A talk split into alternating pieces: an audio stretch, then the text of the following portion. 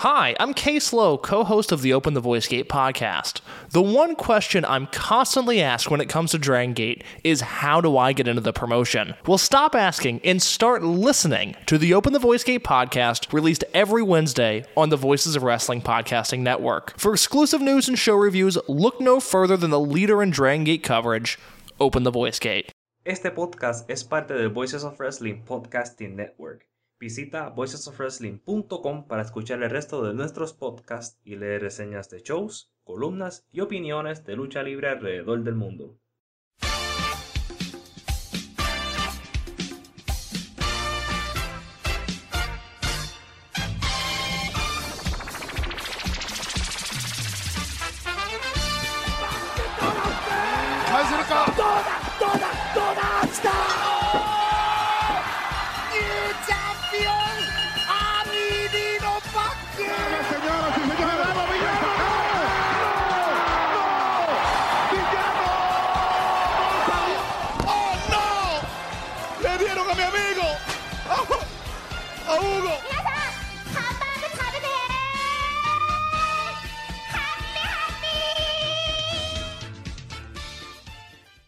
Saludos, saludos, gente bonita. Ya estamos aquí en el podcast de los Lucha Ves. Vamos a platicar sobre New Japan, que anda muy activo. Hubo un show en Estados Unidos y un show por allá con, con Noah. El, el, el tour de retiro de Muto por fin llegó a su fin, ¿no? Que no creo, de seguro va a durar un mes, pero podemos cruzar los deditos.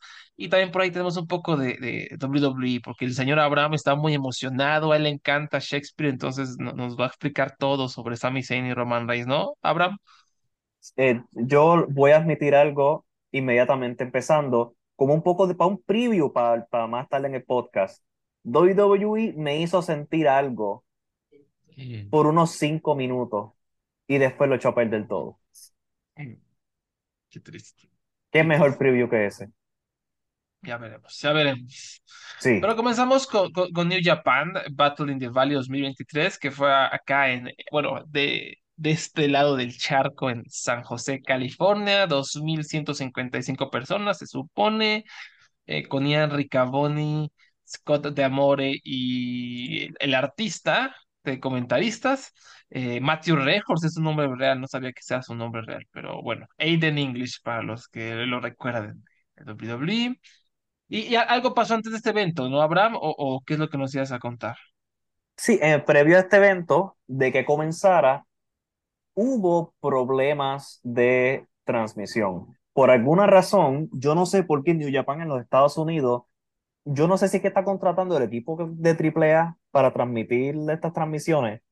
Pues hubo, primero, no había video, después no había sonido, Después no se escuchaba bien y lo que se veía en la pantalla era, era como, como una paleta de colores derritiéndose. Hay hasta, hay hasta chistes en Twitter de, la, de personas tomándole fotos a su televisor. Y un evento tan importante como este para la expansión de New Japan en Estados Unidos, para la continua expansión, con Okada y Tanahashi en el evento estelar, con el debut de Mercedes Monet, yo no sé cómo todavía, después de tantos años, no pueden transmitir un evento en vivo sin problema. Para mí, esto me explota la cabeza porque tú piensas, pues son tan profesionales en Japón, yo no sé qué pasa en Estados Unidos. Honestamente, deben arreglar eso. Muy raro, no entiendo. Sí, y como quiera, el público no estaba bien, este, no tiene el micrófono bien puesto, porque cuando Monet entró, en un momento que tú, el público se escuchaba, pero el público estaba tan emocionado que se pudo transmitir al televisor, pero aún así no se escuchó bien. O sea, que si nosotros que lo vimos en video, pues, ¿qué, ¿qué te puedo decir? No pudimos tener la experiencia completa. Ah, y no sé si lo sabía, este, ¿quién, quién estaba en la audiencia? ¿Quién? CM Punk. ¿Ah, sí? Sí, ah. CM Punk estaba, este, por eso en la lucha de Fred Rosser y Kenta, Kenta hizo el Go to Sleep específicamente a una área del público. Ah, vaya, vaya, vaya, vaya. Eh, eh, sí, justo te iba a decir eso del micrófono. O sea, la verdad, eh, igual, o sea, no siguiendo tanto cómo ha ido New Japan en Estados Unidos, sé que ha estado strong, ¿no? Que estuvieron ahí con eventos sin, sin público, vi algunos, ¿no? Y las rivalidades, algunos luchadores que ya ahí se han ido como em, fogueando, pero sí, para mí sí se sintió como un evento como de ligas menores durísimos. Así este era como su gran evento de expansión para que o- obtener a más público estadounidense, la verdad. Eh, y, y eso que, que no, no, o sea, ya me habías dicho, ¿no? Lo de los problemas técnicos, pero a mí no me tocaron porque yo lo vi pues, después, ¿no? Pero para mí sí se sintió como, o sea, por la arena chiquita, se sentía como si fuera un show de Evolve eh, como medio iluminado feíto, más eh, la clave el microfoneado, o sea, nunca se sentí yo la pasión de ese público, más que, eh, como dijiste, en la lucha de, de Mercedes y, y Katie, que, igual, o sea, al principio no se escuchaba, no se sentía, se sentía como apatía, y la lucha calentó tanto que pues, el público se empezó a escuchar, pero en general no se sentía como una energía, o sea, yo tal vez si no, no, nunca he visto New Japan y eso, la verdad no creo que me hubiera traído, o sea, porque hubiera sido, no sé, o sea, no, no, no se sentía como una calidad de producción buena, ¿no? No la calidad que debería tener una empresa como New Japan. No, y Y esto de los pruebas de transmisión es, perdón, wow. es- es- se me hace, o sea, es triple A, ¿no? O sea, lo comprendemos porque es una empresa tonta, perdón, pero es una empresa de, de, de chistes y vacilazos. Hoy subieron por ahí un, un el Luchablog un- en, en un su, en su blog, ¿no? De cómo ya cambiaron la sede de Triple Manía Tijuana, iba a ser un estadio de fútbol a un estadio de béisbol, y ya, o sea, nunca mencionaron nada de los boletos de, del fútbol, o sea, na- to- todo de la verga organizado, nadie sabe qué onda, o sea, y eso ha sido hace dos años, hace un año, hace cinco años, hace diez años, Triple A no cambia, es la empresa de la y se va ¿no? Y va, o sea, como que ya se te acostumbras a que los problemas de transmisión, ¿no? No es triple A, no hay problemas de transmisión, pero ya sabes, New Japan, siempre estás diciendo que te quieres expandir y haces estas cosas. Y además, no hay excusa, ¿saben? E- e- Ese mismo fin de semana, ya saben que maniático, me puse a ver mientras trabajaba de fondo unos premios, topa esto, los premios del Sindicato de Dirección de Arte, o sea, los diseñadores de, de producción y decoradores de set, ¿no? De, de películas, Ajá. ¿no? Que, que es un sindicatito chiquito con poco presupuesto, eh, es- no hay estrellas realmente, son gente que no, prácticamente no, no, no son conocidas, eh, que decoran sets, que hacen todo la dirección de arte de películas, ¿no?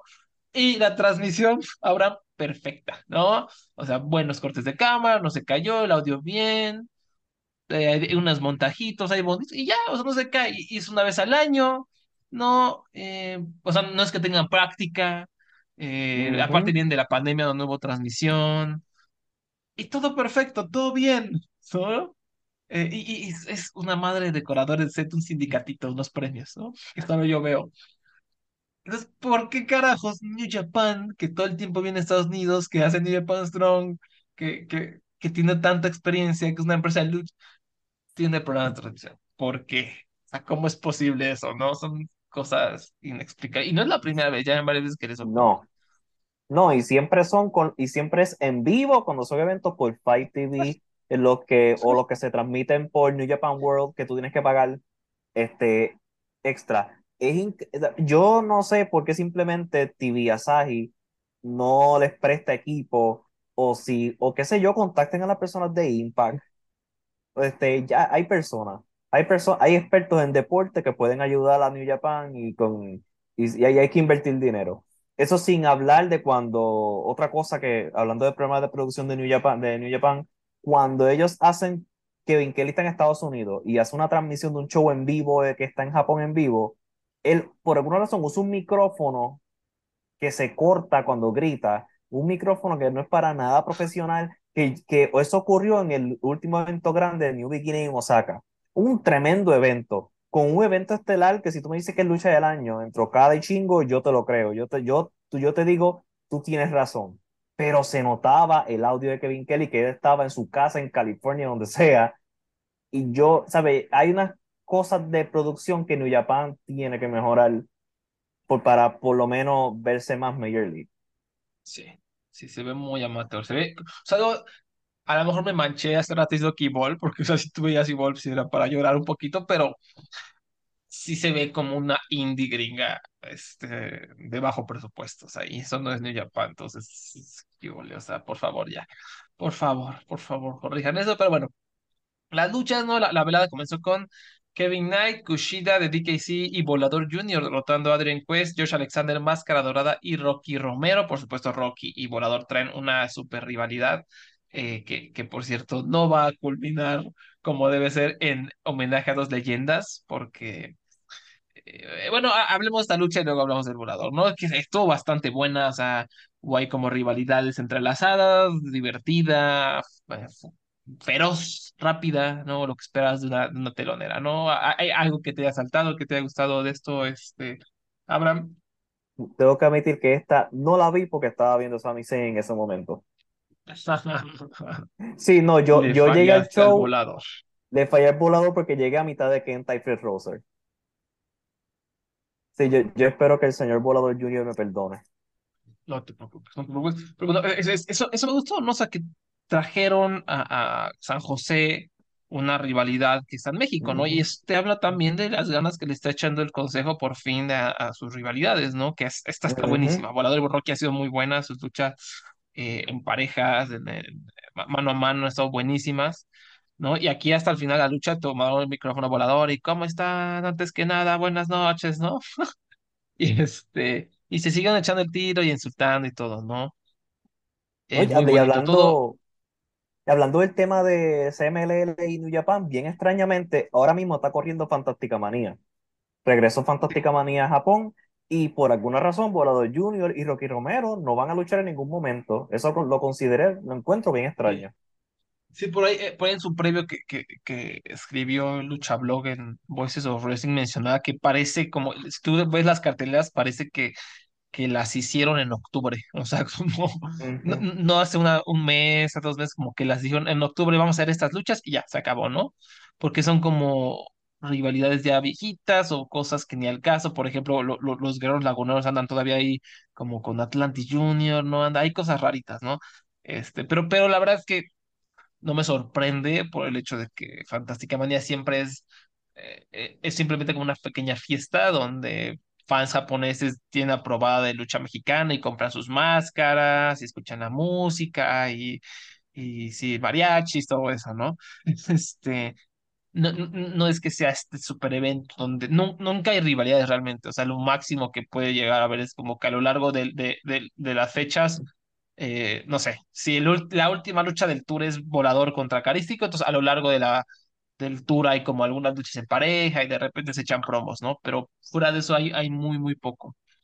Entonces no estoy sorprendido, y, y, pero digo, pues, podrían haberle echado un poquito de ganitas, ¿no? Ahí, este, calentarlo, sobre todo aprovechando que Volador y Rocky son muy queridos en Japón, ¿no? Pero bueno, ¿no? Este, es lo que hay. Y, y nada, o sea, ojalá la vea bien algunos luchadores mexicanos que por allá se den a conocer, que por allá se queden, ¿no? En, en la última lucha que va a haber en, en el tour, por supuesto, en el Korakuen Hall, el 28 de febrero. Eh, Hay algunas cosas interesantes como Hechicero contra Soberano Junior, ¿no? Místico contra Atlantis Junior en el evento estelar. También anda por ahí Bárbaro Cavernario que anda súper apagado, ¿no? Ya en el consejo. Yo creo que no, esa es la impresión que me da. No, no sé nada si hay cosas backstage, ni idea, pero me da impresión como que ya no está motivado. ¿Y por qué habría de estar motivado si eh, pues nunca lo usa, nunca lo, lo tienen como en Mm. rivalidades a pesar de que es un crack, ¿no? Eh, pues, ojalá aquí el público le, le dé mucho amor y que se lo lleven un ratito allá para que revitalice su carrera, algo, ¿no? Para despertarlo, porque como que en el consejo sí me lo tienen muy, muy apagado. ¿Has escuchado algo de tú? ¿Algo por ahí que, que valga la, la pena mencionar? Este, Abraham, Este, que no, por, ¿verdad? por, por el momento no, porque como empezaron estas en estos días, toda, el, el torneo entiendo que empezó hoy, o empieza hoy o mañana. El mini torneo que tienen de los relevos increíbles. Ujú, Em- empieza, bueno, tuvieron una lucha el 22, una el 23, como que ya el 24, que fue hoy, pues ya empezó como que se puso como que más serio la- las carteleras. Empezaron a mezclarse más. Así que, que hasta ahora, pues, lo mismo que, es- que siempre dicen que es algo divertido, Y es como tú lo explicaste, ¿verdad? Tú tuviste la, explicación perfecta. Los fanáticos japoneses tienen este taste de lucha libre mexicana por, varios, por varias fechas. Siempre es divertido verlo. Sí, sí, so- so- sobre todo esto, igual a, a muchos de nuestro- nuestros compañeros que no ven el CMLL, siempre es como así, Ujú. como, ah, pues vamos a ver qué hay de Fantástica Manía, y lo, lo ponen así a- para, como de ruido de fondo, ¿no? Porque la verdad es que no sean, no son carteleras imperdibles, aunque luego hay cosas chidas, ¿no? Luego hay acá Dulce Gardenia echándose algo chido. Me acuerdo hace unos tres, cuatro años que fue así la, la sorpresa que Stuka se echó una, bueno, Stuka es muy buen luchador, ¿no? Pero se echó una gran lucha con Okomura, o sea, de todas las personas del mundo, con Okomura le Okumura. sacó una lucha de, ajá, de cuatro estrellas, esto muy, muy divertida, me acuerdo. Y, y ya, es lo único que recuerdo ese tour, pero, pero sí, el, el buen Stuka a quien yo, yo amo. Y, y, me gusta como ver qué es lo que está conectando con el público, ver cómo la gente reacciona. Eh, me, llama la atención que ahora se llevaron una magia blanca, ¿no? Yo me acordaba, hace muchos años yo eh, le mentaba a la madre, él siempre estaba en la primera lucha, ¿no? Y era, era, era más o menos bueno, ¿no? Entonces, y ha ido mejorando. Entonces, digo que qué bueno ver a estos luchadores, este, por ahí ganándose su dinero, porque también eso, para los que no sepan, es- esta es una super oportunidad para luchadores, no solo para conocerse, porque les pagan, porque se recorren Japón, porque eh, si se quedan otro rato para otro tour, pues también les pagan más, ¿no? Yo alguna vez entrevisté a un, un- un luchador y ya, o sea, este, fuera de cámaras, como que sí, sí me decía, no, pues es que allá está hermoso, ¿no? Acá te, te, te lastimas. Ya, pues, te- pues allá tú, o sea, vete al hospital solo, o sea, y te, te pagas tú el hospital o que sea, ¿no? No, y acá en Japón te ponen hielito, te llevan al masaje, te cuidan, te curan, todo acá, ¿no? Ah, qué bello. Entonces, sí, es- sí, sí, sí, o sea, que es como un contraste muy, muy grande. Entonces, sí, que, que vayan bien, que lo aprovechen, que Titán, que Soberano sigan este Templario, sobre todo, me encantaría que, que se eche un tour por allá.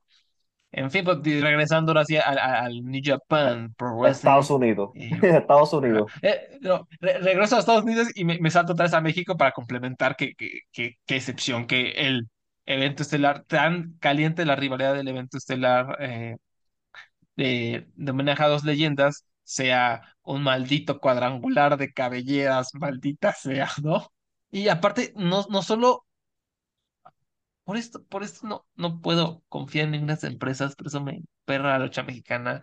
No solo no es volador contra Rocky mano a mano por cabelleras, ¿Qué tiene que pillar la cabellera Rocky? Ya, güey, eso no tiene ni pelo, ya. O sea, ¿por qué no pudimos tener un mano a mano? ¿Cuál era el maldito problema? Ah, no. Cuadrangular con el ángel de oro más inflado que la fregada y el oráculo que tiene acusaciones. ¿Y ¿Por qué creen que no luchan en Estados Unidos este famoso oráculo? eh? ¿Por qué? Porque se imaginan, a pesar de malo, ah, digo, además de malo, ¿por qué? Que tiene ahí cosas, ¿no? Este, entonces tenemos aquí a alguien con acusaciones en un evento, este, a pesar de que no lucha en tener un carajo, de que no está en ninguna rivalidad realmente, que no tiene ninguna influencia, que no es popular, aquí va a estar para perder su cabellera seguramente. Ah, te- totalmente al azar, o sea, pinche cosa. Me encabrona, me caga la lucha mexicana, me caga, me caga, me caga, me caga. Pero bueno, fuera de eso va a haber un match relámpago Titán contra Virus que seguro va a estar buenísimo. Eh, la- el torneo Copa Irma González, ya que no está Dalis, ¿no? Hay, hay, hay grandes posibilidades para, fe- para ser felices. No, tampoco, no, no grandes, porque no, no hay, no hay tanto talento. Eh, y, y vas a reventar la arena, entonces va a ser un buen evento, ¿no? Pero imagínate, si este bonito evento fuera encabezado por Volador contra Rocky Romero. No, tenemos que meter Oráculo. Además con un Photoshop feísimo. O sea, ni el cartel pudieron hacer bien. Pero bueno, ya. Eh, de- de- después de New Japan Strong con el campeonato Openweight, ahora sí Kenta derrotó a No Days Off, Fred Roser, ¿no? Que creo que no lo he visto más que en como no veo Strong realmente y cuando lo veía me tocó ver así como luchas en pareja o cosas así, no lo he visto mano a mano y pues está bien, o sea, no- sigue siendo un luchador como un poco primitivo, pero trae buena actitud, ¿no? O sea, me, me cae bien, o sea, me, me disfruté verlo. Y, y ya, o sea, no es una que yo recomendaría, ¿no? Tú, tú la viste como a la mitad, ¿no? ¿Hay algo que, que nos quieras decir? Sí, no vi nada especial a la mitad. Fred Roser recibe mucho este, flores y aplausos de personas que ven regularmente Strong. Yo no soy una de esas, de esas personas. Yo todavía no he visto como que el gran encanto con Fred Roser, pero sí que sí, alguien en el público nos puede dirigir alguna lucha o algún, no sé, pro momento donde que, que haya sido como que su mejor momento, pues sería interesante. Porque ya he escuchado tantas veces de que él ha hecho un buen trabajo en Strong que estoy curioso de, de Sí, qué ha sido lo grandioso. Porque por lo menos en sí, WWE él simplemente era como un otro luchador más. Este, alguien decente que puedes tener, puedes tener en tu roster, pero que haya resaltado en New Japan Strong es interesante. Especialmente teniendo el, el dojo de los ángeles ahí al lado, con, ¿sabes? escupiendo talentos. de acuerdo, ¿no? Y qué bueno que emprendió esta nueva aventura y le está yendo Sí, bien, ¿no? A pesar de que a nosotros nos ha convencido que se, se- se notan como sus pasiones y sus ganas, ¿no? Eso, eso está chido y pues ojalá siga así, pero sí, igual estoy- lo mismo que dijo Abraham, lo repito, o sea, como que he escuchado muy buenas cosas, pero pues a mí no, todavía no me, pero tampoco es que he visto mucho de él, ¿no? Em, ah, y por cierto, eh, perdió con gracias también en gran parte a Juice Robinson, que desde el Bullet ah, Club, que ayudó a Kenta, ¿no? Mm.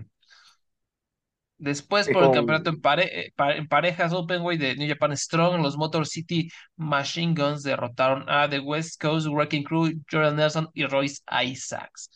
Una lucha buen- buena y, y, pues igual, no, así que tú digas, la verdad es que no me acuerdo ya mucho de, de esto.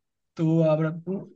No, no es nada especial. Eh, tenemos dos equipos que son bu- buenísimos. Y lo único que yo, lo algo que yo sí, que yo recordaba era yo necesito ver más Motor Machine Guns en mi dieta luchística, porque siempre que los veo yo digo, ay, yo necesito por lo menos prender Impact de vez en cuando para ver una, la última lucha de ellos, porque ellos dos son buenísimos y llevan tan consistente tantos años. Este, Alex dice fue unos años, pero volvió y todavía el equipo sigue encendido brillantemente. Me gustan, tal vez es que le tengo un espacio en mi corazón por esa juventud donde lo- cuando los seguí en TNA. Sí, sí, sí, sí, sí. La adolescencia, la adolescencia. Pero aún así no, no quita que son buenos. Sí, no hay pierde, o sea, siempre, siempre se Sí. echan ganita y siempre son entretenidos. Después, después, eh, el perdedor se nos va de New Japan. Eddie Mm, Kingston derrotó a Jay White en 19 minutos, una lucha bastante buena. Pa- para mí, de repente, sufría de estos, esos periodos Jay Whites, ¿no? Esos periodos marca de fábrica Jay White como aburridones de control. Pero se puso buena y como siempre Eddie Kingston con su intensidad, pues te, como que te mete, te succiona. Y no sé, ¿qué opinas de la lucha y qué opinas del resultado? Entonces, Jay White, o sea, no, yo no tengo idea, o sea, no, no tengo idea, no, no, no, no he leído reportes, supongo que ya se va a la WWE o qué pasó. e- esa es la cosa, no sabemos.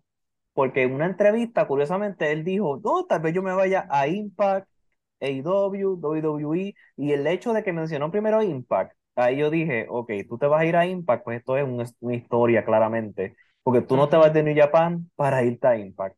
Más está el hecho de que Jay White se ha informado que Tony Khan lo dijo, y lo dijo también Dave, May- Dave Meltzer, de que Jay White tenía un contrato de siete años con New Japan que todavía estaba como a mitad.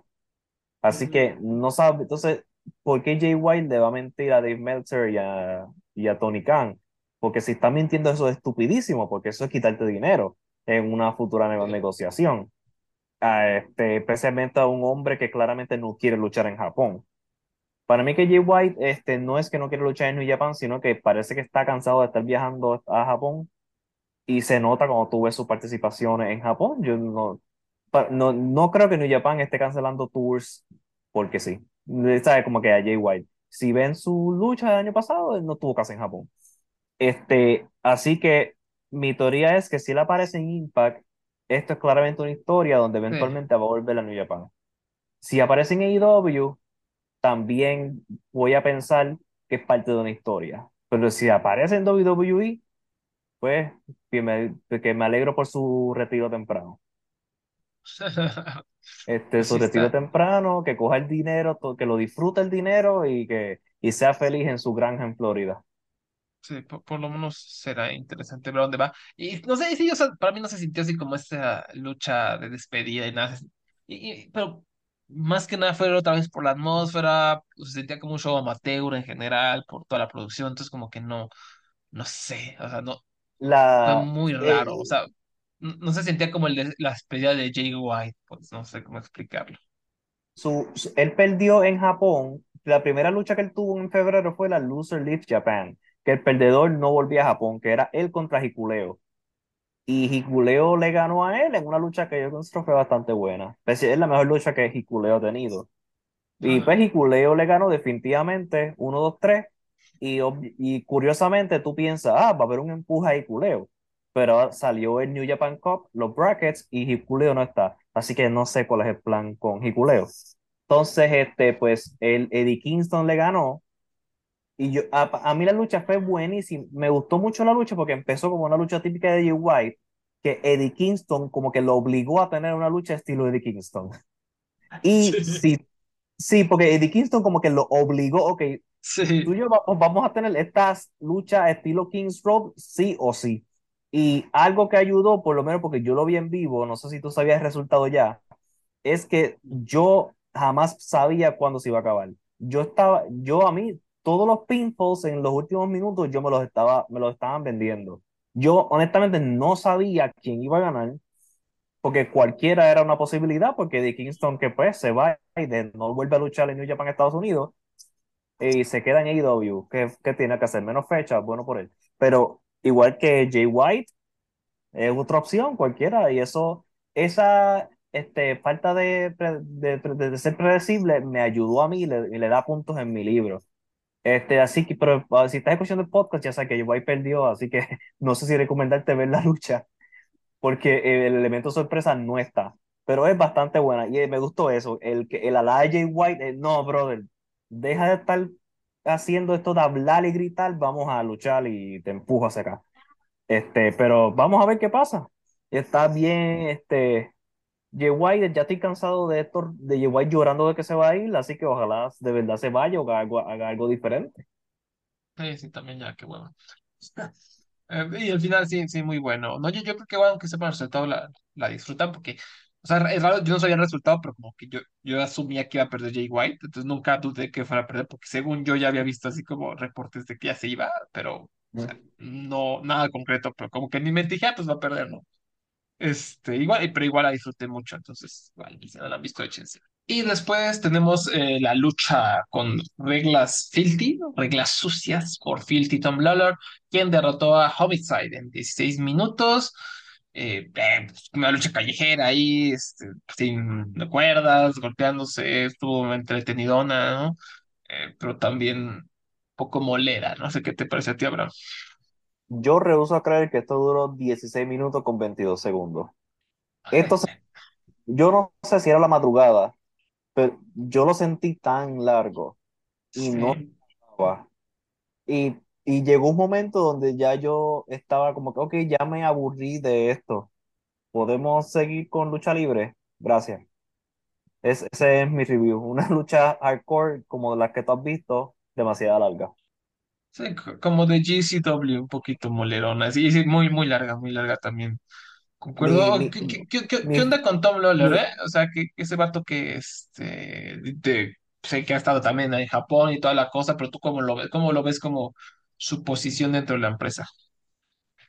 él fue escogido para ser el primer campeón de Strong y no me acuerdo, como 300 y pico de días como campeón. Él fue el campeón y después fue Fred Rosser.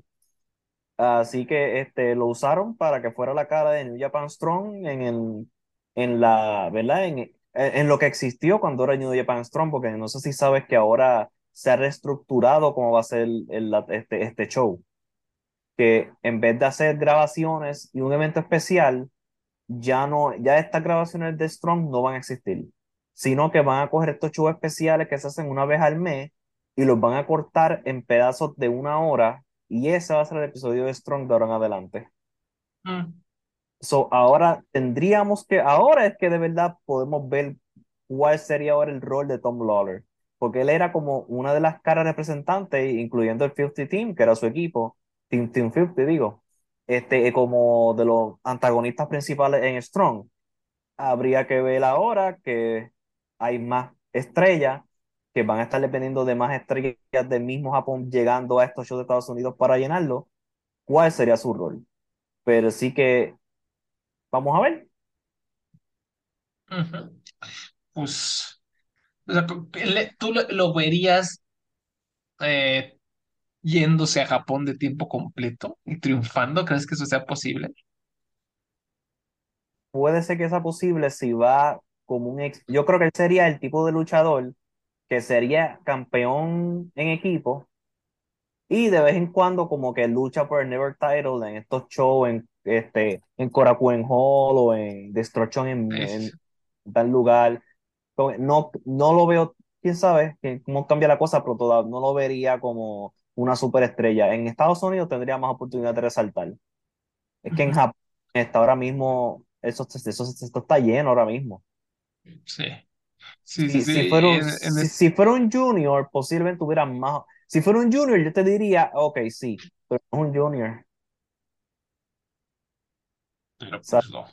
Sí, yo, yo, yo, yo, yo creo que es, una muy buena decisión tenerlo como la, la, cara acá en Estados Unidos. Ahora no sé qué, cuál es el top en Estados Unidos, si realmente pueden crecer. Eh, yo no sé, como que no, no me termina de convencer este roster que, que tienen eh, por acá, pero, pero bueno, esa es otra, otro boleto. Después, por el campeonato de la televisión de New Japan, Zack Sabre Jr. derrotó a Clark Connors en 14 minutos, ¿no?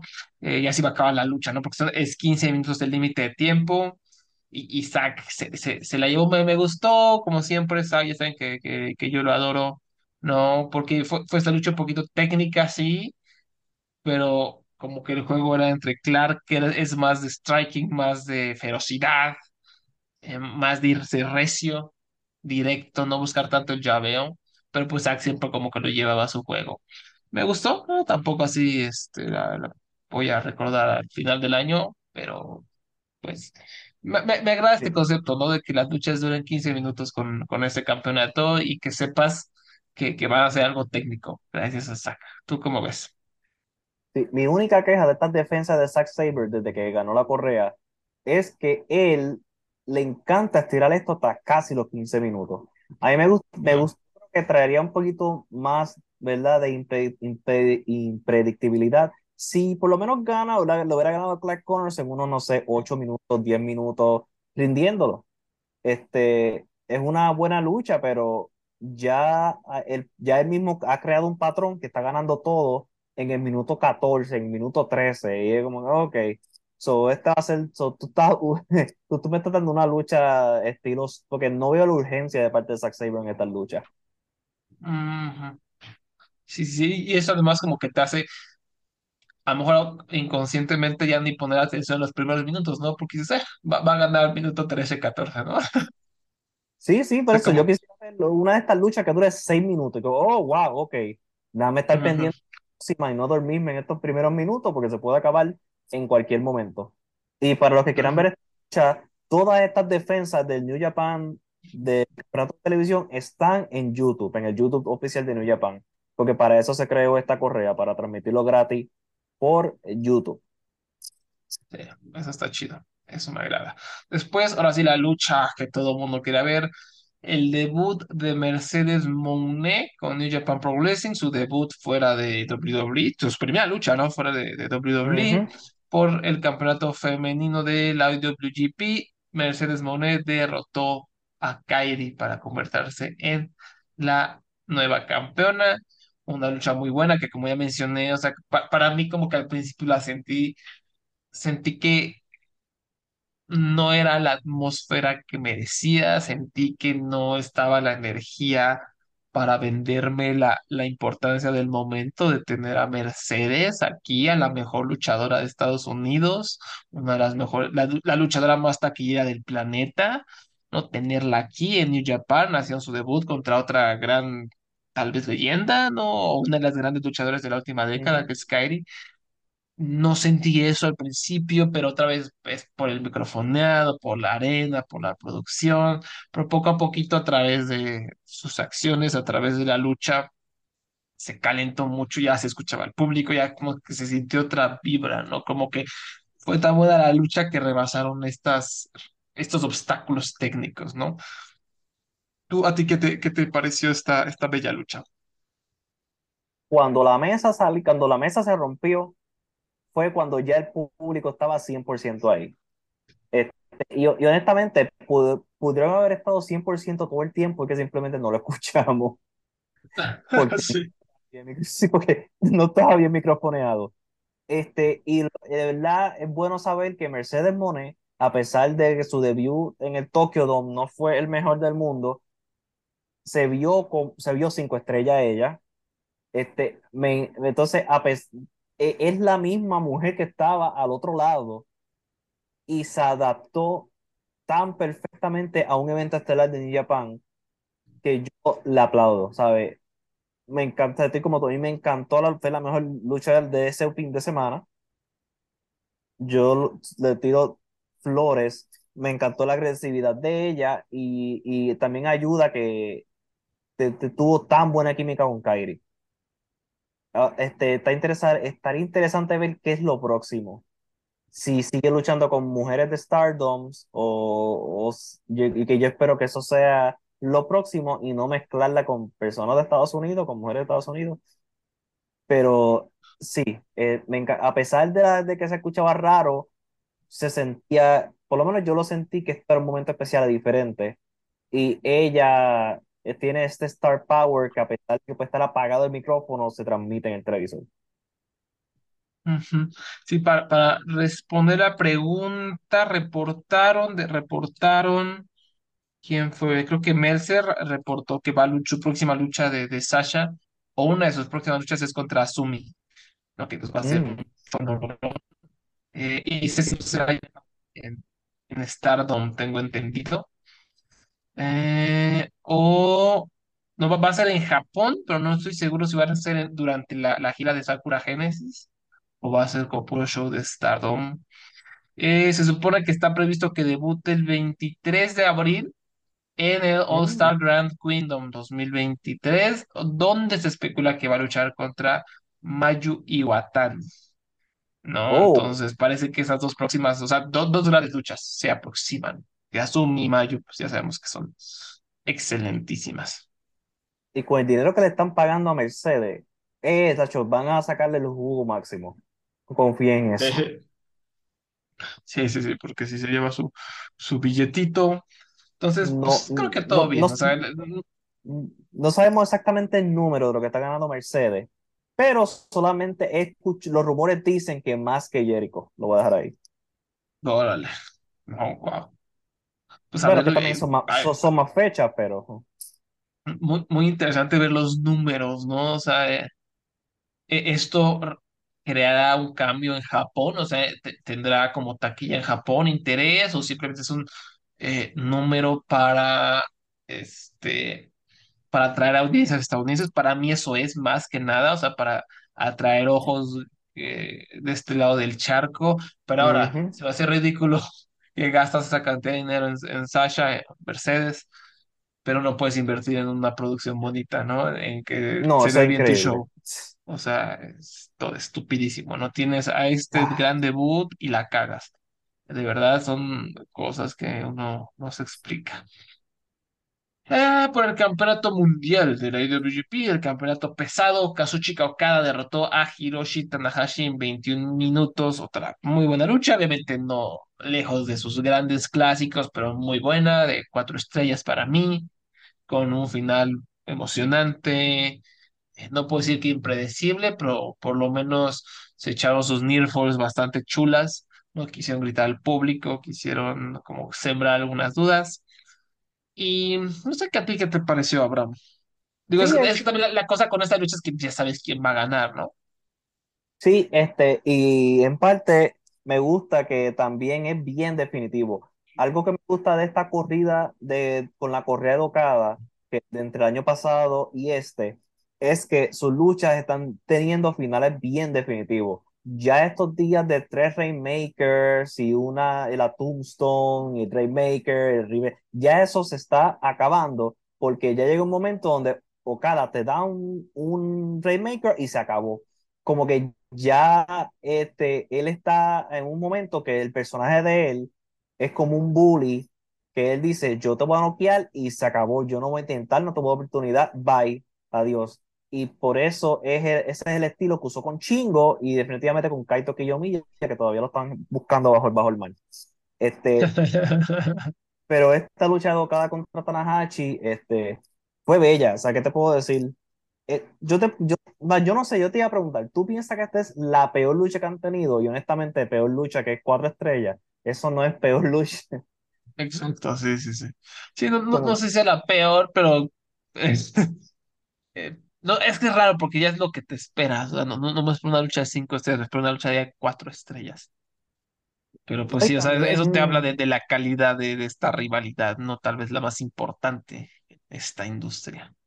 No, y, y la diferencia también al, antes, ahora, es que ya Okada, antes ellos dos estaban en el mismo nivel. Ya Okada lucha como si estuviera un nivel más alto que Tanahashi, porque lo está en estado de compañía, en, en, eh, es el ha sido campeón de toda esta, toda esta, en esta década específicamente, ha sido la cara en New Japan en esta década. Así que entiendo también que eso, por eso es que también han cambiado esas luchas en la intensidad, porque es Tanahashi tratando de llegar al nivel de Okada y tumbarlo, cuando ya Okada le pasó por encima. Este, hablando en kayfabe, déjame aclarar, no. Ujú. Estoy hablando en kayfabe, estoy hablando kayfabe, estoy hablando de personaje. No estoy diciendo que, no, si tú, si tú amas más a Tanahashi que a Okada, yo lo entiendo. Sí, sí, sí. Sí, sí, sí, sí. Pues sí, eso, eso fue Battle in the Valley. A ver este, cuál es la próxima aventura en New Japan en Estados Unidos. No sé si esto haya resultado. No sé si lo- los Sasha Stans. Es que, es que no sé, no sé qué tan Stans sean. Y si son, son Sasha Stans o son WWE Stans, ¿no? Yo, yo creo que, que no todos les habrá interesado, sobre todo porque es otro estilo y están acostumbrados a este, este estilo tan plástico de WWE, pero pues ojalá haya traído a algunas personas más que nada, ojalá haya traído para que empiecen a meterse a la lucha japonesa femenina, que es excelente Sí, y que merece muchas más, eh, mucha más atención, ¿no? Y de ahí nos pasamos a, a Japón, ¿no? A, al Tokyo Dome, en donde se realizó este super show final, máximo, definitivo, último de últimos de ah, retiro de Keiji Muto, ¿no? Este último de últimos eh, con asterisco, ¿no? A ver cuando el, el buen Muto decide regresar, descarado, asqueroso. ¿no? Y fue un show con luchadores de mil empresas, ¿no? Estuvo por ahí las chicas de Tokyo Yoshi Pro, estuvo el em, eh, DDT, una lucha de oferta de DDT, estuvo por supuesto New Japan, Noah, eh, este, uh, estuvo Daga, ¿no? Chris el- Ridgway, Daga, Eita, Hayata y Yoshinari Ogawa en un solo equipo. Ya me dieron, me acaba de bañar, ya me dieron ganas de bañarme otra vez. Este, realmente creo que no hay mucho en el undercard que valga la pena destacar. Eh, o, o tú qué opinas? ¿Qué, qué- de- a- a- del undercard algo que, que te haya llamado la atención, que nos recomiendes, Abraham? Bueno, primero yo quería mencionarte, te- ¿tú recuerdas este, el equipo, este, este, la de, el de New Japan, el nuevo equipo de Taichi? Sí, Just for Guys. Just for Guys. ¿Qué tal si te presento este equipo? Good Looking Guys. Good Looking Guys que son Jake Lee, Jack Morris y Anthony Green. So, No tú- so te- esperaba, no, no es- no esperaba menos de Jake Lee. No esperaba menos. so- so, ¿tú piensas que este, este nombre es real o esto es este, ellos tratando de, de, de sacar hit? Yo creo que este nombre es real. Esta es real. ¿Tú piensas que Jake Lee dijo, yo soy un good looking guy, este Jack Morris y Anthony Green también? Oye, es, estamos, es, es, es, es que Jake Lee, es Jake Lee. O sea, no, no, no dudo ni por un segundo porque es Jake Lee. sí, Ay, qué e- eso será lo primero. Lo segundo, el tema de esta noche, de este evento, fue New Japan es mejor que Noah. Eh, el tema recurrente toda la noche. Ahora, antes de, ¿verdad? De la, de hablar sobre por qué New Japan es mejor que Noah, además del poder, este, en el, en el undercard, esto, yo considero que este, este evento completo fue bastante divertido verlo. Fue ver, fue que se sentía como una reunión y una fiesta de la lucha libre japonesa. Este, ninguna lucha duró demasiado, bueno, la última, obviamente. Este, nada se extendió y de, de- de- si quieres ver algo definitivo, vean que no Nakajima y Manabusoya contra Kento Miyahara, Suwama y Yuma Aoyagi. All Japan contra Pro Wrestling Noah. Estos son seis hombres dándose hasta en la madre y este, hay rumores de que Kento y Nakajima no se llevan y ellos, y ellos jugaron con eso. Como que primero la lucha empezó con Nakajima y Kento, ellos no se tocaron, se fueron a las esquinas, la, la lucha siguió hasta que eventualmente pues ellos dos empezaron, tuvieron sus secuencias normales se fueron hacia afuera, se fueron hacia todos lados, se fueron hasta en la madre. Una lucha divertidísima, yo la recomiendo. Y además de que es bueno ver a Kento Miyahara luchar frente a 30 mil personas y no a, 800 personas. Al fin, es, es, Kento está siendo visto por un gran público. Como merece. Sí, se escucha muy bien, ¿eh? se, se, se escucha muy, muy bien. O sea, cinco pesos pesados, buenos, y, su guama, ¿no? Este, pero de los buenos, ¿no? Esto, se ve fenomenal, voy a, voy a buscarlo inmediatamente. Acá vi que el, que el tío Mercer le puso cuatro estrellas y medio. ¿no? Entonces yo creo que por ahí, por ahí va a andar cuatro estrellas, algo, algo para arriba. Y también luchó Nosawa, ¿no? En cuatro minutos, Nosawa y Masada perdieron ante, ante Gedo y Taiji Shimori. Sí, este, está, yo sé, espero que esté sentado y yo espero que el público esté sentado y no esté conduciendo, pero esta fue la lucha de retiro de Nosawa Rongai. Eh, por eso duró cuatro minutos. Taiji Chimori estaba llorando porque él fue el que le hizo la movida final para eliminarlo en cuatro minutos. le dijo, este, I'm sorry, I love you. Posiblemente porque estaba llorando. Yo nunca había visto a Taji Shimori llorando. Y mi parte favorita es ver a Masada y a Kedo como que mirando, como que, ok, como que estaban, como que no sabían, no sabían, no, eran como dos personas que no sabían qué hacer. Y por lo menos aplaudieron, el público aplaudió a Rongai, pero te puedo decir que absolutamente nadie en este planeta estaba, ¿verdad? llorando el retiro de Nosawa Rongai. Y si alguien no está llorando en, este auto, ¿verdad? Porque escucha, me lo puedes en Twitter. Y, y, te voy a, y voy a pedir perdón por decir que, que, lloro. Y después el resto, el resto del show es New Japan es mejor que Noah. Porque Hiromu Takahashi luchó contra Makusa. Eso fue tremenda lucha. A mí me encantó para mí fue la segunda mejor lucha de la noche. Y Amakusa, en mi opinión, impresionó más que Hiromu. Yo no pensé que iba a decir eso en el pasado, pero aquí estamos, porque Hiromu como que ha perdido conmigo, por lo menos desde que volvió con, desde de, la operación del cuello, no es el, no sé, algo, perdió algo, no sé qué. Es como que hay algo ahí que no ha recuperado.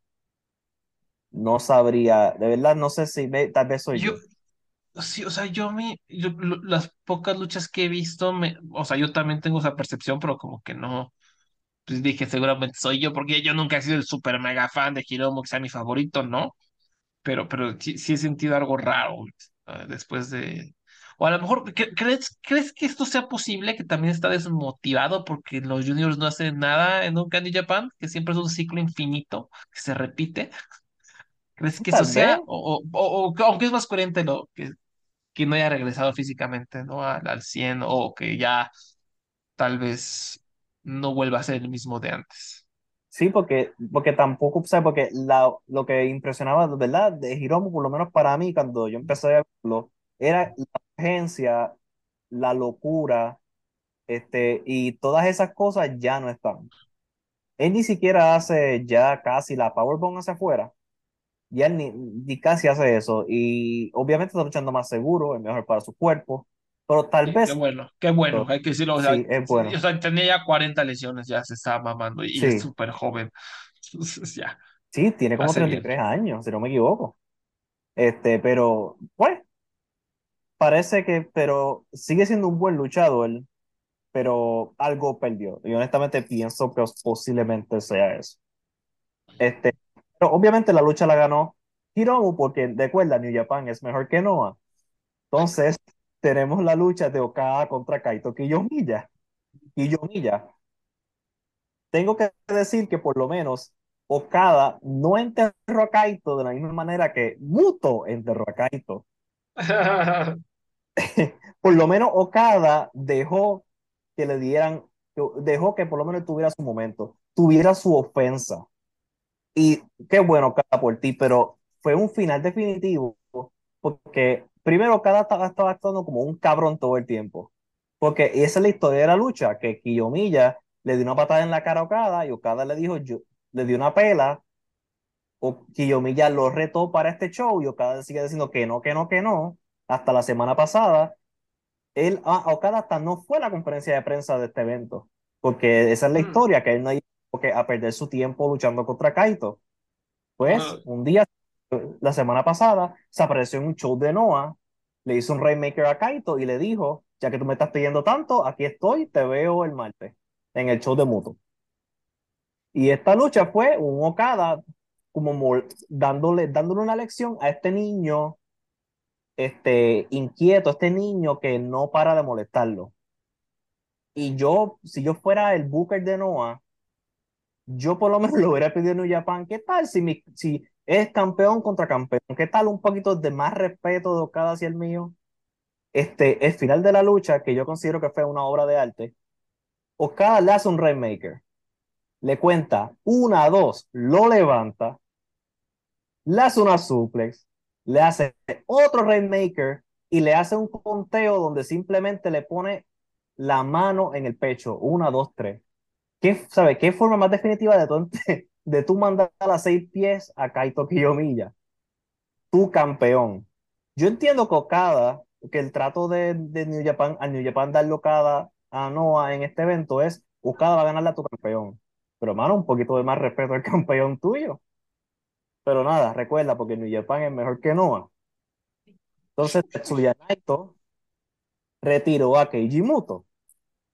Este, pues, ¿qué pasa? Esta es la lucha de retiro de Muto. Naito tuvo que rebajarse a Muto, a Muto. Entonces, como Muto respeta más a los, los, los luchadores de New Japan que los de Noah, fue una mejor lucha porque él se dejó tener, se dejó verse débil ante Naito. Y esa es parte de lo importante porque Naito es mejor que él, es más joven, tiene como 20 años menos. Y pues, este, y si no hubiera habido como 50 luchas de retiro, y si él no hubiera matado a todo Noah, pues posiblemente yo hubiera sentido algo de emoción en esta lucha con Muto. O sea, ya Muto no se va. Muto ya ha hecho como 100 luchas de retiro, todas son luchas malas, y simplemente porque tuvo una, una lucha de tres estrellas con Naito, yo no voy a aplaudirlo. Pero que, pues nada, pues Naito le contó a Muto, uno, dos, tres, porque, de nuevo, New Japan es mejor que Noah. Pero ¿qué pasa? Muto dice, Chono estaba en el, en el, el Masahiro Chono, leyenda de New Japan, tengan, tengan eso en cuenta, es, estaba en los comentarios. Y Muto le dijo a Chono, Chono, tú nunca tuviste tu lucha de retiro, vente al ring. Ah, Tiger Hattori, famoso referee de New Japan, tú estás en el comentario, sube. Así que subió Chono, subió Tiger Hattori, y Chono le ganó a Muto, lo rindió en un minuto y 37 segundos. En un momento que fue, me imagino, impactante y bueno para la audiencia en vivo. Sí. So, ¿qué pasa? Chono es una leyenda de New Japan. Muto es una leyenda de New Japan. Tiger Hattori es una leyenda de New Japan. ¿Por qué puñeta tú estás cerrando un gran show de Noah con nostalgia de New Japan Pro Wrestling? ¿Por qué? Porque New Japan es mejor que Noah. Por supuesto que sí, por supuesto. Los grandes que- momentos de la nostalgia. Oye, pero es que yo, yo estoy aterrado. O sea, 28, 29 minutos Naito contra Muto. No, o sea, si no, Sí. no la veo ni por pagues. Sí, este, entonces eh, yo, yo me quedo como que en shock de que, de que Noah se haya dejado este, enterrar tanto como empresa. ¿sabe? Ellos le dieron de- un show de, de nostalgia gratis a New Japan. Su campeón mató al campeón de ellos. Y, y entonces, por lo, te digo, por lo menos la de Hiromu y, y Amakusa fue más justa, una lucha más, más estable. fue buenísima, pero, y by the way, Okada y Kiyomiya, cuatro, cua- cuatro y medio, me encantó. A pesar, porque te digo, 16 minutos, véanla. Es buenísima, Okada y Kaito Kiyomiya. Sí, es a 16 minutos aparte. Qué belleza, ¿no? Una lucha en Naito y luego de 30 minutos con Muto. No te pases de reata. Sí, sí. Este, lo, eso sí, y eso sí. ¿Sabe quién tiene buena producción? Noah. Tremendo, ¿sabes? De la, de la mejor, sí. de las mejores producciones de lucha libre moderna. Pero aún así, de verdad, John, ahora que Muto se fue y que Nosawa supuestamente se fue, no sé, yo, si yo fuera Pro Wrestling Noah, yo buscaría un poquito de, de autoestima en este, que este año 2023. Sí, ah, es que es Noah, o sea, ya Sí, ha sido tan patético su último año que como que no esperaba menos, no esperaba menos, la verdad. sí.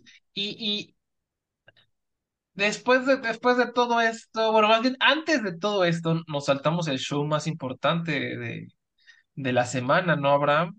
En el show de Shakespeare, el show de, Oh, de la Cámara de la Eliminación. ¿Hay oh, algo sí. que, que quieras decir? Yo no lo vi. O sea, como que tenía ganas, por curiosidad, pero lo, lo primero que te sale así al, al buscarla es como Sammy y Roman Reigns como hablando a la mitad del ring y dije, no, no, no, no, no, no. Pero hay algo, sí que se empieza por el evento estelar, ¿no? Y después ya nos cuentas si hubo algo que, que valga la pena verlo para reír o para llorar. Este, este es, yo no sé si yo diría que es una frustración, pero yo, ok, eso de este, este, este problema de Sami Zayn, este dilema, este- esta cosa que tenemos con Sami Zayn, es uno de esos ejemplos de que no importa cuán bueno tú seas, tú nunca vas a salir hacia adelante en esta empresa de WWE. No importa, ¿verdad? Tú puedes hacer todo lo correcto y, y tú jamás en tu vida, si no fuiste elegido por la oficina, tú no vas a llegar a ningún, a ningún lado. Yo todavía, yo no sé cómo tú no coronaste a Sami Zayn en una de las mejores audiencias de lucha libre que he visto en años. O yo, genuinamente, Montreal, cuando yo, yo te voy a ser honesto, yo me emocioné. Cuando empezó el segmento, la lucha de Roman Reigns y Sami, y Sami Zayn, las entradas, con ese odio hacia Roman Reigns y ese grito de Sami Zayn, tengo que admitirlo, yo me emocioné. Como que yo no había visto, estamos hablando CM Punk en Chicago, estamos, a- ¿sabes? Imagínense Money in the Bank 2011, imagínense Daniel Bryan en WrestleMania 30, de, estamos hablando a esos niveles. Esto no es un público que se da todos los días. No es un público normal, especialmente en esta empresa que está fucking muerto el público toda la semana. Montreal le lle- llegó con todo lo que tenía, todo gracias a Sami Zayn, el héroe de la ciudad. Sami Zayn que creció ahí, que, que luchó, empezó su carrera luchística ahí, y su amigo Kevin Owens estaba atrás, que todo el mundo sabía que estaba ahí. Y que a, pesar de eso, que tú no hayas decidido coronar a Sami Zayn y haber creado uno de los mejores momentos que esa empresa ha tenido en siglos, de verdad que todo para proteger esta estupidez de Roman Reigns es increíble. Y para mí eso, no sé por qué las personas pueden seguir cogiendo en esta empresa, que no escucha al público. Y lo increíble es que en el caso de Sami Zayn, Sami mueve público, Sami mueve ratings, mueve dinero, ¿sabes? Los segmentos de más audiencia en televisión no es Roman Reigns, es Sami Zayn y Cody Rhodes. Y se pueden buscar si en WrestleNomics, por ejemplo, te lo puede, eso, tiene los charts que te lo pueden decir. Así que es un es, es increíble que cómo ellos mataron, eh, la cagaron épicamente el sábado pasado. Es increíble, pero al mismo tiempo no es increíble porque es WWE, pero como que wow. Y, lo, y después de la conferencia de prensa, la conferencia esta de prensa semifalsa que ellos hacen, pues Sami Zayn salió y las personas, como que los entrevistas, los periodistas fatulos estos empezaron a decirle, uy, ¿cómo se sintió haber luchado frente a este público que tanto te amaba y tanto te quería, esta reacción tan impresionante, tan única? Y, y Sami Zayn decía, honestamente yo me siento bien extraño. Yo honestamente yo me siento bien extraño, yo acabo de estar de, de evento estelar contra Roman Reigns ahí al frente y, y lo único que puedo decir es que yo me siento extraño. Y eso me recordó mucho a lo que decía Daniel Bryan después de WrestleMania 23, no sé, el, el WrestleMania último que hizo, que él estuvo en la estelar y que él dijo en una entrevista, yo me siento, me sentí vacío después de estar en el evento estelar de WrestleMania. Y eso habla mucho de lo que esta empresa de los luchadores. Y, Sami, y estamos hablando que esto es un Sami Zayn que llegó al estrellato, no siendo el mismo hombre que era antes, porque el cuerpo no es el mismo. Él debe tener ya casi 40 años más todas las millas que tiene de tener el cuerpo. Y pues este, es increíblemente frustrante tú ver ese público y ver que es la misma mierda siempre. Ay, pero, y, y yo, yo lo que te, te, te decía, este, que, que esto que hizo Sammy no, no es kayfabe, ¿no? O sea, porque es que como que estas personas ya no les creo nada, o sea, porque dicen, ay, Sí, sí, soy, este, sufro mucho, pero aquí sigo, este, eh, si es frustración real o a lo mejor cre- crees que ha sido así un intento para crear un, ¿cómo decirle? Como un movimiento al estilo Kofi Kingston o Daniel Bryan. No, para mí que honestamente yo pienso que simplemente Sami Zayn sintió la frustración y como fue, y sintiendo esa frustración fue directo a la entrevista y simplemente salió. Porque vamos, él está en una situación donde él no tiene nada que perder. Él no va a ser despedido por decir la verdad. Él no va a ser despedido porque si él lo despiden, él va a ser un héroe el próximo miércoles. Y él, Sí. y él, él él hasta describió su situación como, imagínense que GSP, que es un, un- un luchador de MMA de Montreal, venga para acá y Ujú. pierda. Eso fue lo que pasó hoy, que el gran héroe perdió, porque él lo sabe y además de que, vamos, vamos, vamos a decir la verdad, es, esto es la última vez que Sami Zayn va a estar en esta situación. Sí, No sí, sí, sí, no por ser negativo, pero es una cuestión de edad y de por- oportunidades, ¿sabes? Sami Zayn también salvó esta mierda de The Bloodline. Sin él, Sí. hubiera, todavía estuviera Roman Reigns enojado con Jay o con Jimmy, ¿no? Él, él- antes cambiaba el enojo de la persona. Así que, nada, Ay. en cuestión de Aparte, la... aparte es eso, es eso de que, ah, que lo hagan en el hometown, ¿no? Y es algo Sí, que yo no entiendo. ¿Cuál es? Y y es como una tradición no humillar al héroe de casa. ¿Por, por qué? Por, no, no tiene un carajo de sentido. Digo, aquí, aquí a lo mejor como que ellos mismos se encasillaron porque Sammy nunca es el plan, nunca fue el plan, obviamente el plan sí, coherente siempre ha sido Cody, porque es Cody.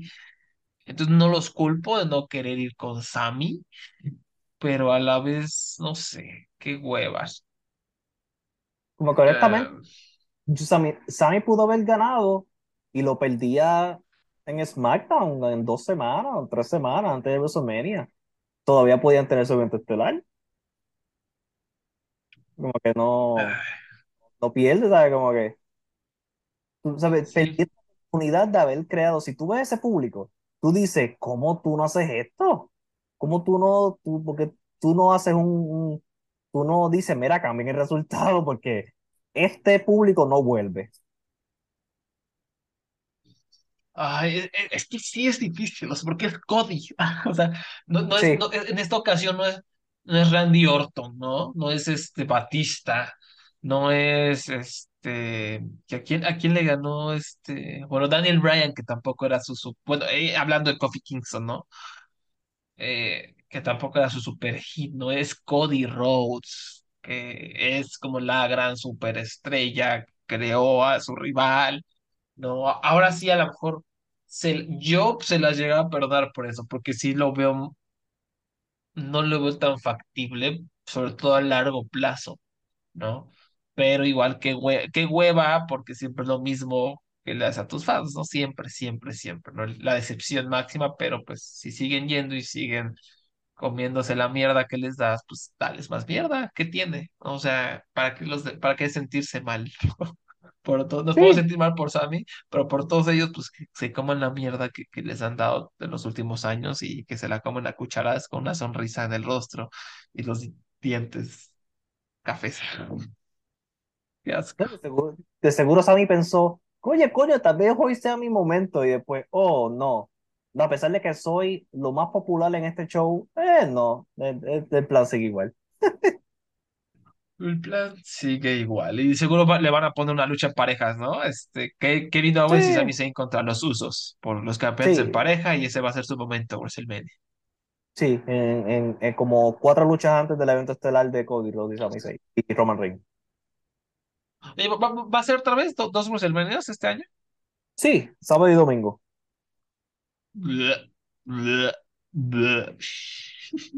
Ay, pues habrá que esperar.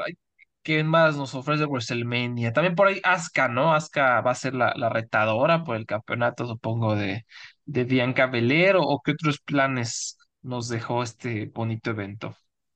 Sí, Asuka ganó la primera cámara de eliminación en el evento, que luchó contra Carmela, Liv Morgan, Natalia, Nikki Cross y Raquel Rodríguez. Como te podrás imaginar, fue una lucha cinco estrellas, fue bella, inolvidable, realmente, realmente no. Este, pues, no, no, no, honestamente no fue nada especial.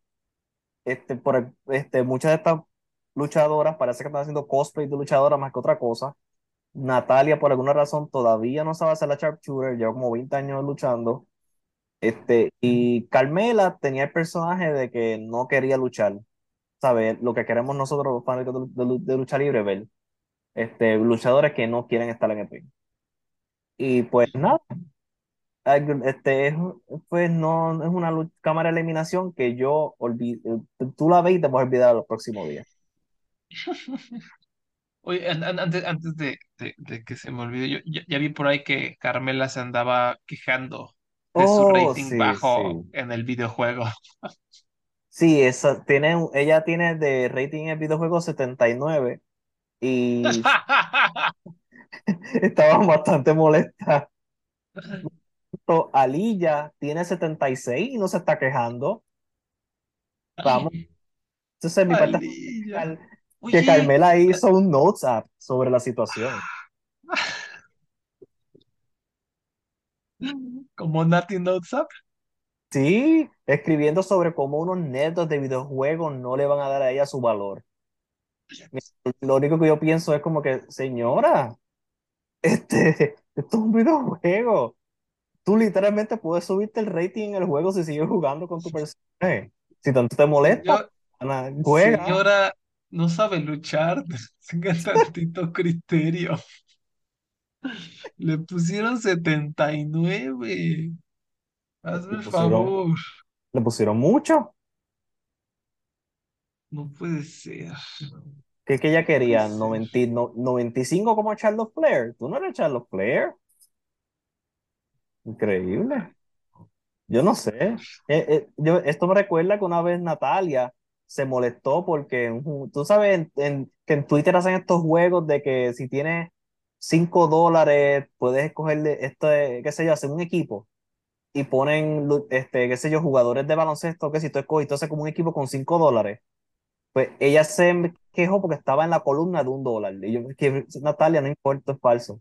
Esto, esto es un juego estúpido de Twitter para engagement. Así que no, no hay nada, ¿sabes? No, no hay nada en contra tuya. Que aprender a hacer una sharpshooter y, y- y que tenga mejor rating en el videojuego y en eso, en, en- y en cosas de engagement de Twitter. Qué falta de criterio, de verdad. Qué falta de criterio. Sí. Ah, ¿qué más? ¿Qué más? Eh, Escuché que estuvo buena la cámara de eliminación de, de hombres, ¿no? Donde Sí. participó Seth Freaking Rollins, ¿no? Pe- Pero, ganó eh, el hombre papa. ¿Cómo se Austin, llama? eh, Austin Theory. Este, Austin Theory es interesante porque es el tipo de hombre que está ahí, pero tú no te das cuenta que está ahí y él no hace nada interesante ni grande, pero está ahí siempre. No sé si entiendes lo que digo. Sí, Por- sí, sí.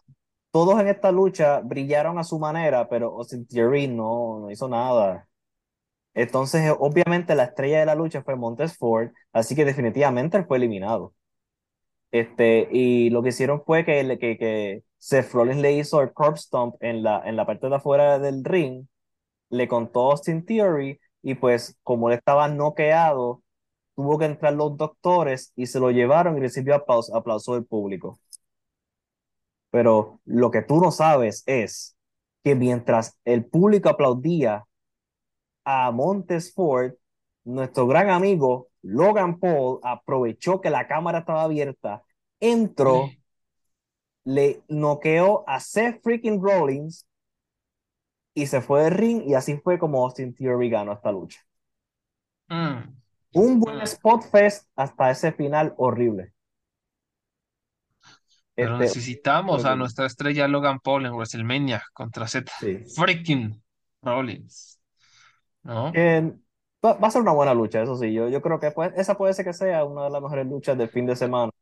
Porque Lo triste es que va a ser la lucha, ajá, de, de- por lo menos de la noche de WWE, ¿no? sí, sí, porque esta mierda de ser humano es buen luchador. Pero ¿qué, qué se puede hacer?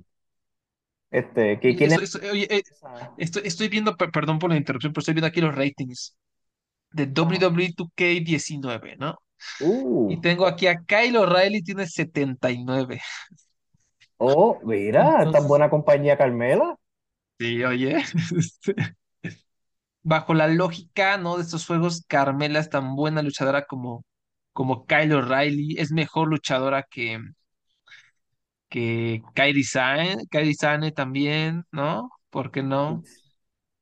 Wow. Mejor luchadora que Bobby Fish, casi igual de buena luchadora que... Oye, Mustafa Ali, ¿qué fue Mustafa Ali? Ah, Mustafa Ali debe estar en, en, en, en el main event. Cuando digo main event, digo el show main event de WWE, no en el De- no sé, debe estar en el mismo lugar. ¿Tú te acuerdas de Cedric Alexander? Sí, sí, sí, él, que una vez se Ah, disfrazó de conserje, sí, sí, sí. sí, sí, sí. Yo, yo no sé qué pasó con él, pero está en algún lado. ¿Tú te acuerdas de Tosawa? Ay, ay, cállate los cinco. No puede ser Tosawa. Ay, no, Tosawa. Tan Oye, buen ¿tú te, luchador que era. tú te acuerdas de, Naka- de Nakamura? Ah, ese, eh, bueno, ese no era tan bueno. Hay muchas personas perdidas en ese roster.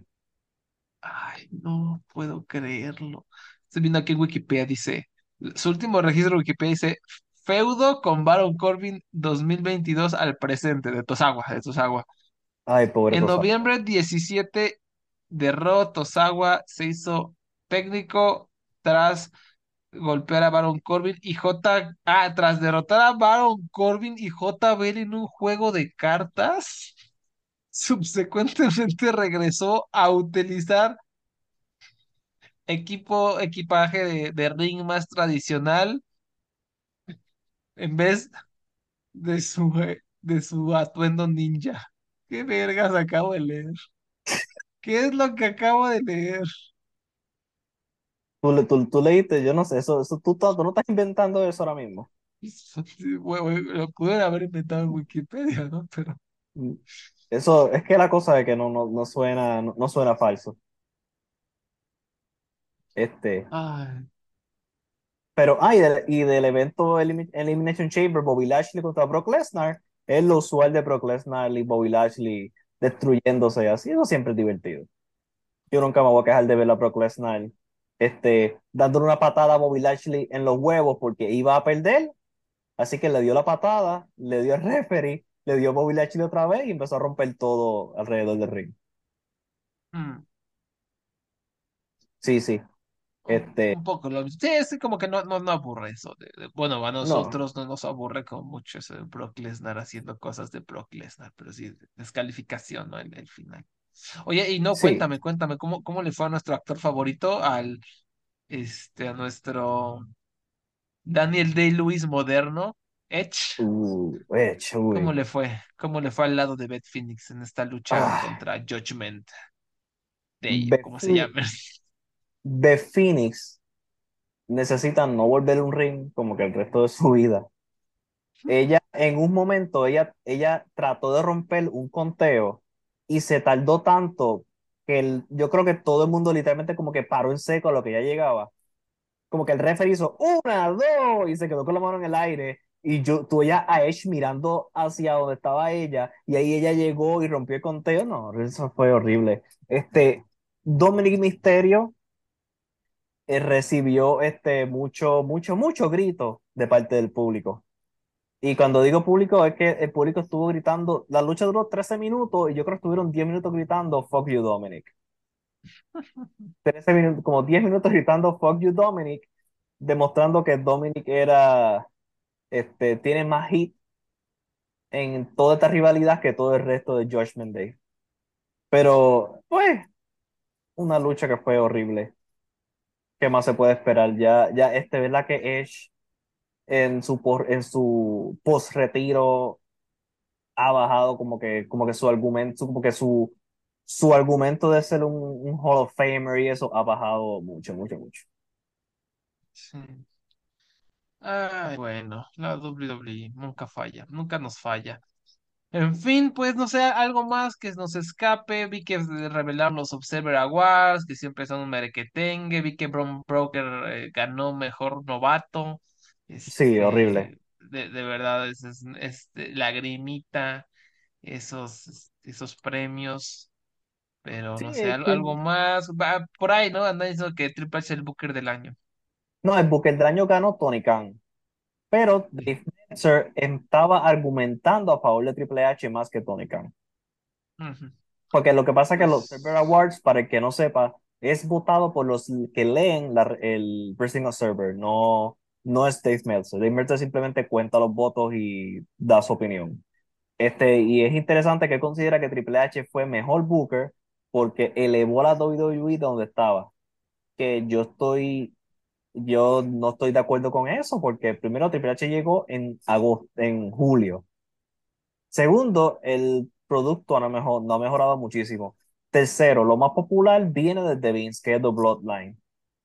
Y cuarto, ¿qué, qué gran cosa ha creado Triple H que sea memorable en estos seis meses de booking de, de, en el año 2022?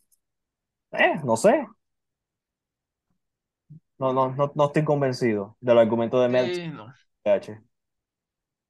Meltzer, que por cierto, esta es una vuelta de victoria muy tardía, muy, muy tardía, pero hace, hace algunas semanas se reveló que, que, que, que Dave Mercer había estado. ¿Se acuerdan cuando estaba enojadísimo porque Dave Mercer estaba reportando puras cosas tontas de Dragon Gate, que según él Oh, eran sí. reales, es, pero súper chafas, irresponsables, que no tienen un carajo de sentido, que él reportaba como reales, salió a la luz que, y yo les dije, ustedes nunca confíen en Mercer, cuando Mercer no ve Dragon Gate, Mercer no ve nada más que New Japan, eh, nada más. Les dije, no confíen en ellos, confíen solo en Mike y en Case de Voices of Wrestling, solo en ellos. Y hace poquito, hace unos meses salió esto de que esto es alarmante, esto es alarmante de que Dave Meltzer simplemente un vato, un vato genérico se estaba haciendo pasar por un luchador de Dragon Gate y le empezó a pasar como scoops, como exclusivas a Dave Meltzer y Dave Meltzer en vez de hacer la labor de un periodista, que es comprobar tus fuentes y si vas a reportar algo, lo, lo, reportas de más de una fuente, de muchas fuentes. No, lo empezó a reportar como si fuera normal, y, o sea, valiéndole gorro. Entonces yo, yo puedo hacerme pasar por máscara dorada y decirle que este que Último Guerrero es, se está favoreciendo al, a Ángel de Oro, ¿no? Y él se la va a creer y lo va a reportar, ¿no? O sea, irresponsable. Sí, es increíble. Por, eso, lo que siempre decimos, el periodismo en la lucha libre está de lagrimita, ¿no? Y Mercer es pésimo, o sea, Mercer siempre ha sido malito. Es un gran historiador, ¿no? Es un gran historiador, eso es una cosa, ¿no? Pero como periodista es, es una, una aberración. Y hablando de periodismo, también quería eh, eh, esto que ocurrió en el episodio pasado de, de Royal Rumble hablamos, ¿no? De esto de que los periodistas en las ruedas de prensa de WWE son unos cobardes que preguntan cosas en kayfabe y básicamente es, oye Triple H, ¿te puedo lamer las botas? Oye Triple H, ¿te puedo este, hacer un fete? ¿No? Este, en este caso, eh, preguntó nuestro, nuestro compa eh, Brandon de, de WrestleNomics la pregunta que se tendrá que hacer, que es, oye, ¿qué onda con la compra? ¿Qué onda con el regreso de Vince? ¿No? O sea, eso es lo que tendrás que preguntar en rueda de prensa, ¿no? Y pues, Triple H luego se puso a sudar, sudar la gota gorda, pero para eso deberían ser esas conferencias, no para preguntar Sí. este, como si fueras periodista del esto en rueda de prensa del Consejo Mundial de Lucha Libre el miércoles, ¿no? Este, y, y, y, y lo más triste es que me fijé en Twitter, eh, los superme, los supermecos dizque periodistas de- diciendo, ay, tienes la oportunidad de hacer una pregunta y preguntas eso, y es como, ¿cómo? Preguntó lo único que tenía que preguntar, el elefante en el cuarto. Y te enojas porque no le preguntó por qué. No sé, ¿qué, qué opina de la reacción de Austin Theory al ganar la cama elimina? Está de la verga, o sea, los fans de WWE de verdad es para hacer un estudio psicológico sobre ellos, de verdad, están para llorar. no sabe ni qué es periodismo. Esto es completa. La pregunta que le hizo Brandon Thurston es una pregunta completamente normal y válida, especialmente porque su podcast es sobre el negocio de la lucha libre. ¿Qué más iba a preguntar él? Y muy buena, y fue la única pregunta real en esa conferencia de prensa. Porque las otras eran como, ah, mira que, mira que, ¿cómo se siente ser tan creativo? ¿Cómo se siente ser tan bueno? ¡Wow! Triple H, qué tremendo tú eres. Ah, no, no, mira. Ba- bájenle, bájenle, por favor. sí, sí, sí, sí. Hay, que- hay calmarnos, hay que calmarnos es- aquí. es- es- es como gente lamebota sin, sin dignidad, ¿no? Que, que de verdad es una falta de responsabilidad tremenda, tremenda, y, y es algo que no, no se debería dar solo en esta industria de carnaval ocurre. Pero bueno, hasta acá llega el programa de los Lucha Jovers. Muchas gracias por habernos escuchado. Abraham, ¿en dónde te podemos escuchar? ¿Qué, qué quieres promocionar? O ya sabes. Sí, aquí tengo mi libro, La Tercera Avenida, en Amazon de todo el mundo. Lo pueden conseguir y después quejarse conmigo después. O mejor todavía, me pueden buscar en Twitter ADR012 y si tú eres uno de los que lloró por el retiro de Nosawa Rongai, yo quiero saber de usted, Sí, por favor. por favor, por favor. Y ya saben, pueden escucharnos en Spotify, en iVoox, en iTunes, en Red Circle, como parte de el Voices of Wrestling Podcast Network, donde hay muchos otros programas de música, del flagship que se abarca todo, programas sobre AEW, sobre la lucha japonesa en general.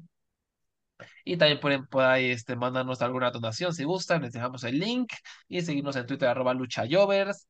Y nada, suscríbanse, compartan y nos escuchamos hasta la próxima. Bye bye. Do you like wrestling trivia? Then check out the five star match game, the Pro Wrestling Quiz Show.